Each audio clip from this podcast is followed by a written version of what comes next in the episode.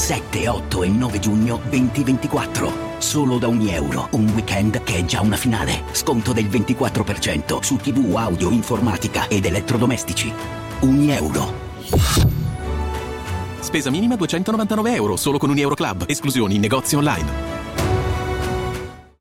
Sandra, and I'm just the professional your small business was looking for. But you didn't hire me because you didn't use LinkedIn jobs. LinkedIn has professionals you can't find anywhere else, including those who aren't actively looking for a new job but might be open to the perfect role, like me. In a given month, over 70% of LinkedIn users don't visit other leading job sites. So if you're not looking on LinkedIn, you'll miss out on great candidates like Sandra. Start hiring professionals like a professional. Post your free job on linkedin.com/spoken today. Attenzione! Questo podcast tratta temi che potrebbero disturbare la sensibilità di qualcuno o risvegliare esperienze traumatiche passate e presenti. I temi affrontati spaziano dall'omicidio allo stupro, pedofilia, razzismo e omofobia. Il seguente podcast è prodotto e distribuito a puro scopo informativo. Gli scritti riportano le testuali parole raccolte nei vari diari di serial killer, vittime e criminali di vario genere. Gli autori si dissociano totalmente dalle affermazioni riportate nei vari episodi che compongono il podcast. L'ascolto è fortemente sconsigliato a persone sensibili o che sono state soggette ad abusi e violenze di qualunque natura. Vi ringrazio per l'attenzione.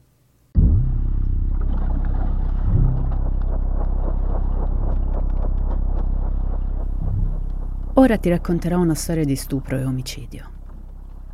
Io guardo il Super Bowl ogni anno e quella volta si giocava a El Paso, in Texas, all'università. Quanti ricordi mi tornano alla mente, come quando ho cercato di uccidere la mia prima moglie. Ma credo di averti raccontato questa storia e anche quella di come ho violentato la mia seconda moglie al nostro primo appuntamento. Ah, se non ti ho mai raccontato queste storie, fammelo sapere. Vedi, quella sera ho portato la ragazza del mio appuntamento nel viottolo dell'amore, quello con la vista sull'università di El Paso.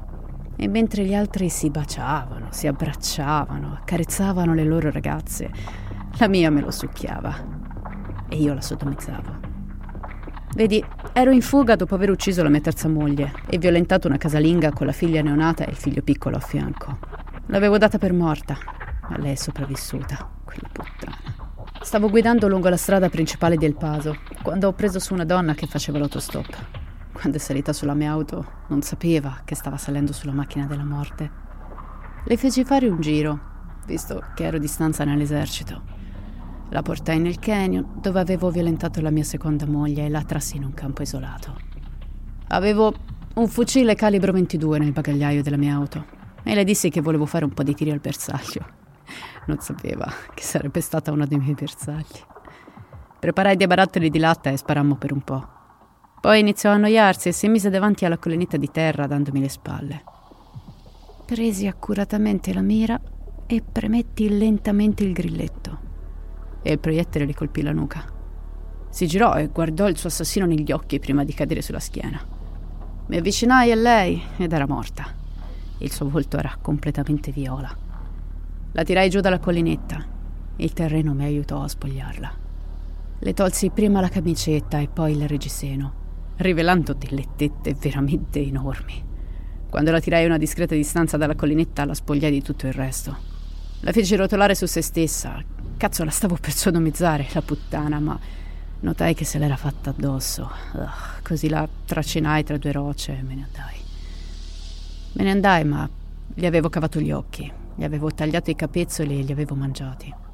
Ho frugato tra i suoi effetti personali e ho trovato 50 dollari. In un certo senso mi aveva pagato per averla uccisa. Aveva solo 20 anni e veniva dalla Florida. Ho ottenuto il suo reggiseno e le sue mutandine. Così, per ricordo. Guidai di nuovo fino al viottolo degli innamorati che si affaccia sull'Università di El Paso. C'era una ragazza in piedi che guardava la facoltà, dandomi le spalle. Avevo parcheggiato di fronte a lei e avevo il fucile sul sedile dell'auto. Presi di nuovo accuratamente la mira e la colpii alla nuca. È scivolata lungo il muro di pietra. Mi sono avvicinato e questa era ancora viva. Mi disse: Ti prego, non uccidermi. La spogliai, la piegai sul muro e la sodomizzai. Poi ho preso il mio fucile. Le ho sparato alla testa e l'ho gettata oltre il muro, in un profondo burrone. mentre cadeva, sembrava volare. Ho raccolto i suoi vestiti e il mio fucile e li ho messi nel bagagliaio della mia auto, insieme al reggiseno alle mutandine della mia ultima vittima. E poi sono tornato in California. La mia prima vittima è stata Fanny Van, alta un metro e mezzo, nata il 4 settembre del 52. Cazzo, pesava 75 kg quella lì. Aveva gli occhi marroni e i capelli neri. L'ho conosciuta al College of the Desert. La prima volta che l'ho incontrata non ho notato nulla di speciale in lei, perlomeno per quanto riguardava il suo corpo. Poi lei ha iniziato a lavorare sulla sua auto. È allora che ho visto che aveva qualcosa che desideravo. Quando un giorno aveva indosso i pantaloncini, ah, mise in mostra quel bel culetto e quelle dolci gambe. Ho provato ad abbassare lo sguardo sulla scolatura della sua camicetta e a vedere quei bei seni neri. Le ho chiesto di ah, poterla accompagnare a casa, perché era in piedi, in attesa. E lei mi ha risposto ok.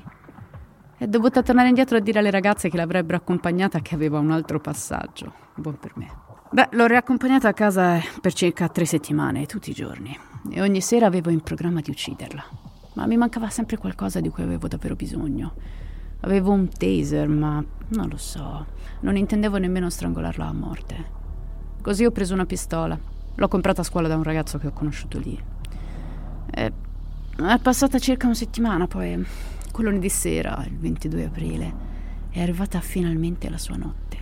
La notte della sua morte e del suo stupro. Sono andata a prendere la vittima. Uscimmo verso le nove e partimmo per Montgomery. A circa un isolato da Dynashaw Road gli ho puntato contro la pistola. Ho proseguito fino al vicolo cieco. Gli sono girato e gli ho detto: È ora di essere stuprata, dolcezza. Ho armato il cane e ho detto: Tesoro, è ora di farmi il più bel pompino della tua vita. Fallo a modo mio o lo farò quando sarai morta. Lei si è tolta i vestiti. Gli ho chiesto se avesse mai succhiato un cazzo. Mi ha risposto no. E l'hai mai preso in quel bel culo nero? E lei ha risposto comunque no. E gli ho detto: Questa è la tua cazzo di notte fortunata, dolcezza. Stai per essere sodomizzata e succhierai il tuo primo cazzo. Le ho spinto la testa sul mio pisello ed è entrato come un guanto. Lo succhiava, ci giocava, mi strizzava le palle proprio come le avevo chiesto. E stavo per venire in quella dolce bocca, ma gli ho tirato la testa e gli ho detto: È giunta ora della sodomia, baby. Così l'ho fatta girare per cavalcare quelle belle chiappe. Ho fatto entrare il mio cazzo proprio dentro quel grosso culo. Ha lanciato un urlo, le ho detto shh, stai tranquilla, stai tranquilla. E l'ho scopata per bene. Poi l'ho fatta girare conservando lo sperma per quella bella fighetta dolce e succosa che aveva in mezzo alle gambe. E l'ho scopata di brutto e ho strizzato il suo bel seno. Dio, quella donna era incredibile. L'ho fatta rivestire e si è seduta lì con le lacrime agli occhi. L'ho guardata e le ho detto: Mi dispiace, tesoro, non posso avere testimoni. Le ho sparato una volta e lei ha urlato. Così le ho sparato di nuovo alla tempia. Le ho messo la testa contro il finestrino. Il sangue delineava quel bel seno attraverso il pullover bianco e il reggiseno. Mi sono avvicinato e le ho stretto di nuovo i capezzoli. Bene, Fanny. Ho avuto quello che volevi. Tu sì, dolce nonnina. Beh, non vedrai tuo nipote, tesoro. Sì, a 37 anni era già nonna. Tutta mia, tutta mia. Sono uscito, ho preso l'autostrada e l'ho portata a Jefferson. L'ho tirata fuori dall'auto, le ho tolto i gioielli e i vestiti. Ho fatto scorrere le mie mani su quel magnifico culo e sulle sue belle gambe. L'ho girata e cazzo mi è venuto subito duro. E l'ho scopata di nuovo. Peccato che stavolta non l'abbia sentito. Poi le ho rimosso gli occhi, le ho tagliato le orecchie, strappato i capezzoli, l'ho pugnalata nello stomaco, nel culo e nella figa. E l'ho lasciata lì come spazzatura. D'altronde era quello dopo che ho finito con lei, niente di più. Sì, una dolce donna nera, dolce e di bell'aspetto, che è stata mia. Sono tornata a Burlingame verso mezzogiorno a casa di mia moglie, Carol. Sono arrivato e sono entrato in casa come se niente fosse. Abbiamo parlato per un po'. Mi sono alzato e l'ho abbracciata. E proprio mentre lei stava per rilassarsi, l'ho afferrata per la vita e per la gola. Ho detto a sua madre Eva di spogliarsi. E mi disse: Non farci del male, ci fai paura con quella pistola. Cosa stai cercando di fare? Le ho detto: Se non ti spogli ti sparo tra quei cazzo di bellissimi seni. E lei è rimasta immobile. Così le ho sparato proprio sopra la tetta. Poi mi sono girato e ho sparato a Carol nel cervello. E l'ho lasciata cadere a terra. Si è accartocciata. Ho sparato di nuovo in testa a sua madre. Entrambe facevano dei rumori come se stessero esalando l'ultimo respiro, ma dovevo assicurarmi che morissero. Così ho legato del nastro adesivo intorno alla bocca e al naso di Carol. Stava ancora facendo quel rumore. L'ho pugnalata alla gola e le ho aperto quella tetta di silicone. E l'ho accoltellata al culo anche. E anche lì, nella sua fighetta. Ho spogliato sua madre e ho accarezzato quei bei seni grandi. L'ho fatta rotolare e ho sodomizzato il suo bel culore. Le ho fatto scorrere le mani lungo le gambe. L'ho girata, l'ho scopata. Ho cercato di cavarle gli occhi, ma non volevano venire. Si muoveva troppo, cazzo, così le ho passato il coltello sulla gola per farla stare zitta. Poi l'ho pugnalata allo stomaco e, e via. Ho preso e trascinato Carol in una parte della casa. Sono tornato e ho portato Eva giù per le scale. Poi ho mangiato qualcosa e avevano anche preparato la cena. Ho fatto una doccia, mi sono rasato.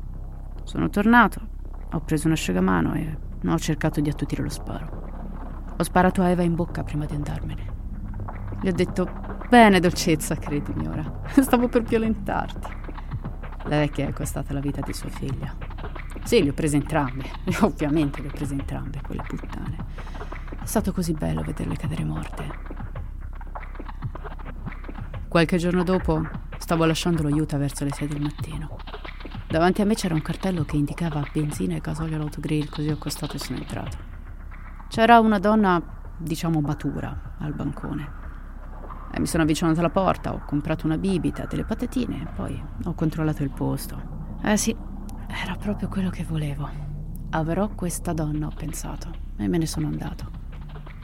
Sono salito in macchina e ho aspettato. Prima si è fermata un'auto. Poi quando se n'è andata sono arrivati due autobus senza passeggeri che hanno fatto inversione e se ne sono andati. Quindi sono tornato nel negozio con la pistola nei pantaloni. Ho ordinato un caffè. Lei era seduta di spalle. Si è alzata e mi ha chiesto se avevo bisogno o volevo qualcos'altro. Io ho risposto no. Mi sono girato e ho camminato un po' per il negozio. Poi mi sono messo la mano sotto la camicia. Mi sono girato e le ho sparato. Credo nel corpo, da qualche parte. Comunque è caduta a terra. Sono andato in giro, ho aperto il registratore di cassa ho tirato fuori tutti i soldi. Poi sono andato da lei e le ho strappato la camicetta. Ho tirato su il reggiseno sopra i suoi grandi e splendidi seni. Li ho accarezzati ancora e ancora. Gli occhi le giravano. Sbatteva ancora le palpebre come se si stesse guardando intorno. Le ho sparato la tempia e il sangue è uscito dal naso. Sì, ragazza mia, ho avuto la tua vita. Spero che questa donna davanti a me sia la mia prossima vittima. Ha delle belle tette e un gran bel culo. E nasconde un bel po' di cose interessanti. Me la scoperò viva, se ci riesco. Non appena questi tizi se ne andranno, questo camionista, questa macchina davanti, lei è mia, se non se ne va prima. Dio, guarda che culo. È una donna splendida. Cristo, quanto mi piacerebbe scoparmela. La sto perdendo. Ah, cazzo, se ne sta andando. Amico, darei qualsiasi cosa per scoparmela, poi ucciderla e accarezzare quelle grandi, grandi, grandi tette. Forza ragazzi, uscite da quel cazzo di bagno perché voglio averla. Cazzo. Dai ragazzi, uscite da quel cazzo di bagno. Se ne avrò la possibilità, rapirò questa donna. La metterò in macchina con il bambino. La farò sedere sul sedile posteriore. La farò sdraiare e le sparerò. Non mi importa cosa devo fare per avere questa ragazza mia. L'ho persa, ma ce ne sono altre due che sono appena entrate nel bagno. Entro, gli sparo e faccio quello che cazzo voglio di loro. Beh, nemmeno queste. Devo andare avanti e spero di prendermene una al più presto. Oh, ehi, vi racconterò della mia prima scopata con una grossa donna grassa Avevo 17 anni e avrei scopato chiunque avesse una figa un culo abbastanza stretto. Lei era la proprietaria di un ristorante cinese. Io facevo il lavapiatti e l'autista. Una sera mi chiese di riaccompagnarla al suo appartamento e quando arrivammo mi invitò a entrare. Grande errore. Una volta dentro ci sedemmo sul divano e io gli misi le mani addosso. E lei mi disse: Non perdi tempo, vero? Una volta che ebbe le labbra intorno al mio cazzo, ebbe una grande sorpresa. Lentamente glielo feci scivolare fino in fondo alla bocca, quella troia, e su e giù per la sua gola. Diedi una bella scopata in faccia fino al punto in cui stava soffocando e riusciva a malapena a respirare. Poi le tenni il naso e le seppellì la faccia nel mio inguine finché non ingoiò il mio dolce sperma. La colpii in faccia e la feci cadere a terra. Le diedi due calci nello stomaco e le dissi di strisciare in camera da letto. Poi le dissi di alzarsi e di mettersi a 90. E non capì cosa stava succedendo finché non le allargai le grandi chiappe. Disse: Phil, ti prego, non lì. si contorse e si tirò indietro, ma io la tenni ferma. Le tenevo i capelli in mano. Non poteva sfuggirmi. Urlava e mi implorava di fermare il dolore. Non le mostrai alcuna pietà. Presi la cintura e la picchiai su tutto il corpo fino a farle venire lividi ovunque. Poi la introdussi al bondage e alla tortura. Presi il mio coltello tascabile e le tagliai il capezzolo e la figa. E la feci strisciare per tutto l'appartamento, dicendole che era la mia puttana.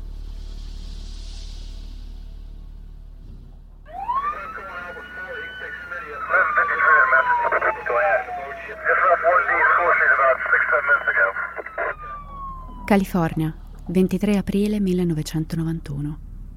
Una donna entra trafelata nella stazione di polizia e butta sul tavolo delle Polaroid. Poche ore dopo, ai loro occhi, la scena della mattanza. Un foro di proiettile sulla nuca di Fatima Van. L'unico gesto di grazia prima dell'accanimento. Ripetute pugnalate al collo, allo stomaco, nei genitali e nel retto. Poi l'asportazione di orecchie, capezzoli e infine degli occhi. I love Jesus, scavato nella carne di Fatima, vedova madre di due ragazze. Mentre la polizia guardava inorridita la scena, Jablonski stava pugnalando sua moglie Carol Spadoni e stuprando e ammazzando la suocera Eva Peterson. Verrà catturato il 28 aprile del 1991.